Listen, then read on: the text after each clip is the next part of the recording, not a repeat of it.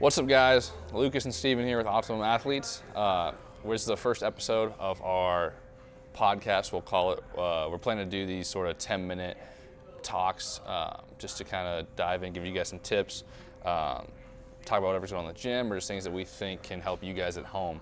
Uh, as a podcast consumer myself, one of the things that turns me off from a podcast, or one of the main reasons I won't listen to a podcast, is length. Uh, if I'm getting in the car and I know I got a 10 to 15 minute drive ahead of me and I got an hour and a half podcast, I may be deterred to turn that on because uh, I know I'm not gonna be able to finish it. So with this, our sort of goal is to kind of keep it to one, maybe two topics per episode, short little bits of information you guys can listen to on your drive home from work or to school or whatever it may be, and yeah, just gonna get content out there for you guys. Yeah. Uh, one thing I'll add to that is uh, feel free if you're out there and, and you're seeing this video, uh, DM us or comment on this, or you know, because this is our first time with uh, one of these segments. You can you can DM in or whatever you got to do. Any questions you might have in general about training, baseball, mental game, whatever it is. You know, we got we got a lot we want to talk about, and hopefully create a pretty good conversation with you guys and everyone else that follows us. So feel free to ask any questions you guys have, and we'll try to, you know, do our best to answer them on these little snippets here. Yeah, it's like what Steve said. This is gonna be pretty free flowing. So you know, if we're going over a drill or something, we might be doing the podcast while we're demonstrating for you guys or moving around. Um, so it's gonna kind of, might look different each episode, but we'll just kind of play it by ear. Uh, we might have guests on. Uh, different guys are training in here, just different perspectives, different things, whatever it may be that we think can help you guys be beneficial. Yeah, uh, no doubt.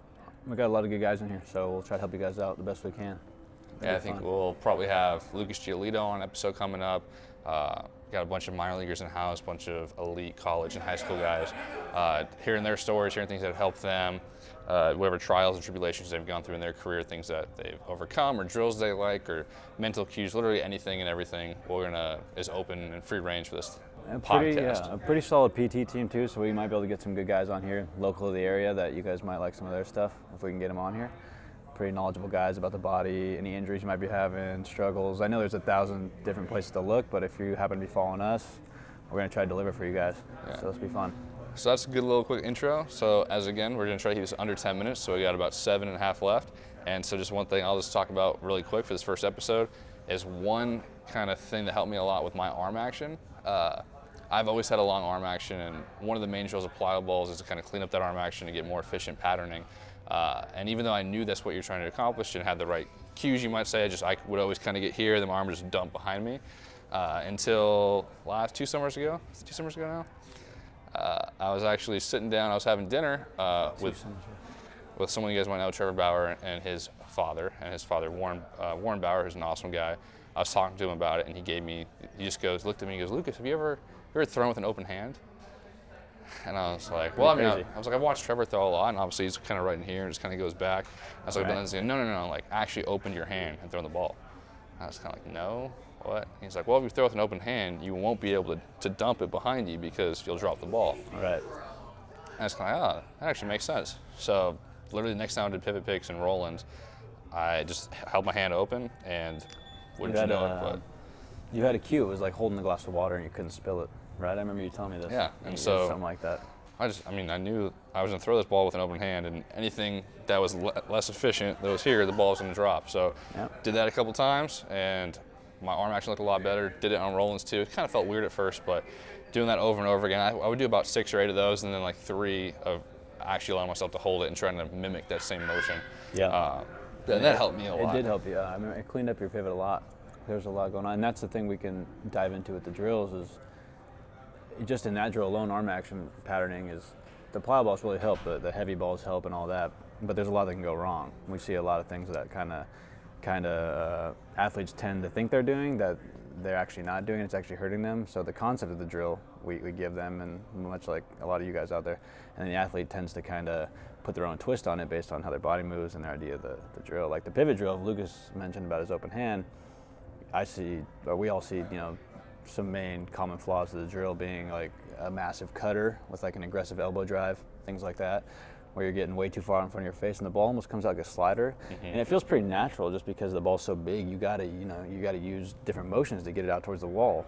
And so, you know, things we do clean that up. If you guys are out there and you're noticing you're kind of karate chopping the ball or throwing like a curveball, you know, we just we tend to aim guys, you know, six inches off their shoulder, their throwing shoulder, you know, to their uh, to be their glove side, and we want the ball to basically come back in a straight line off their heels. Other thing we, we cue.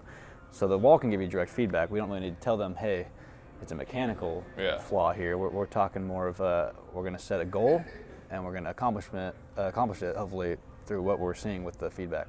So I mean, Yeah, so both those things, like where the ball's coming off the wall and using open hand, are two things that you can do without uh, a third party watching you. So, Yeah. you know, having a video, having a coach look at you is obviously great and awesome, and they can dive into all the minor details and micro details. But if you're throwing plyo balls before a game, getting ready to go Yeah. in, and you're in the bullpen by yourself, you can have a coach over you, or you can have video go back and look at it. Like you got to get ready for the game.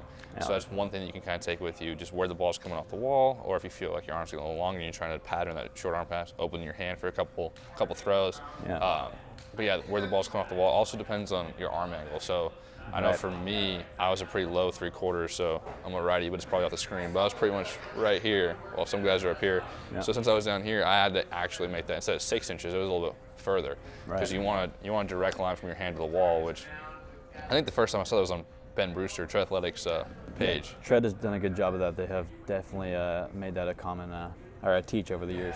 Yeah, he had, a, he had a great video on it. It just kind of clicked because uh, at Westmont, where I went to school, our plyo walls were about this wide. So you'd line up, especially for roll-ins, right in front of the wall, right in front of the wall, and then you'd throw.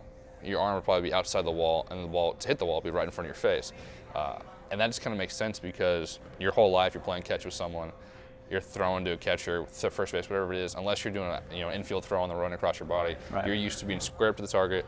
You throw the ball, and the ball hits the glove in line with you. But when you get on a wall that's you know four feet in front of your face, if you're thrown from anywhere not directly in line with your face, which no one does, Yeah. and the ball hits in front of your face, that ball's on this angle that's probably going to be behind a left-handed hitter if you do the same thing on the mound. Yep. So, and that ball that hits in front of your face is going to come off to the left if you're a righty. So, any plyo ball that you throw as a righty that comes off to the left side of your body, you probably either yanked it or cut it, and that's a good, direct, immediate feedback that you can use and to clean up your drill going forward, Right. or just on the spot make a change uh, if you're getting ready for a game. Yeah. There's a lot of uh, a lot of ways that hopefully we can help you guys and guys out there will will let you know the plyo balls are great and they're some of the best things in the business I think to help you clean up your arm action or just make you an overall better pitcher. But remember there is a drawback to that that if we're doing things wrong we're going to pattern some very inefficient movements. So at the same time, you know, it's like a double-edged sword. We got to be aware of certain things and it's actually a pretty, you know, relatively easy concept to get from the feedback, but it's pretty hard to uh, accomplish. So we'll give, we'll do the best we can to keep giving you guys feedback. You know.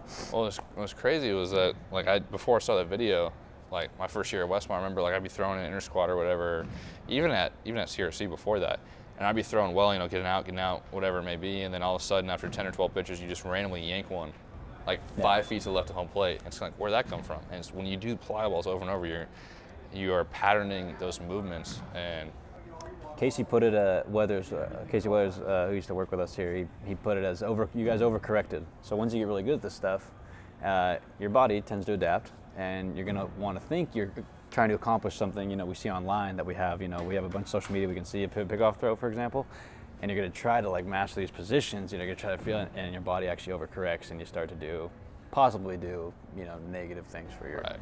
your overall benefit. So yeah.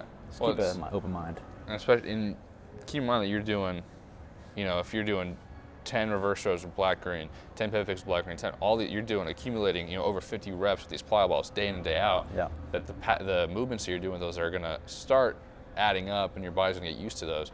And that's why I think.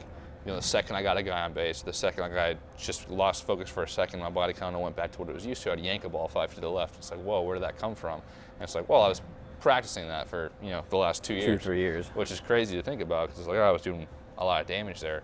Uh, and I got to the point where once I saw uh, Brewster's video, I literally would, if this was the plyo wall, line up almost off the wall Yeah. and actually just kind of throw from here, straight line from my hand to the wall, and that I think helped a lot. Yeah. So the, those are two quick little plyo ball tips, open hand, and kind of pay attention to where the ball comes off the wall. Yeah. Uh, but we can dive into some other ones in future episodes, but that's about 10 minutes. So that's again, yeah, man. kind of the point of this podcast. Quick little tips for you guys that you can listen to on your commute. So yeah, anything you want to hear, DM us, comment, whatever you want to do, let us know. Away Podcast One, we out.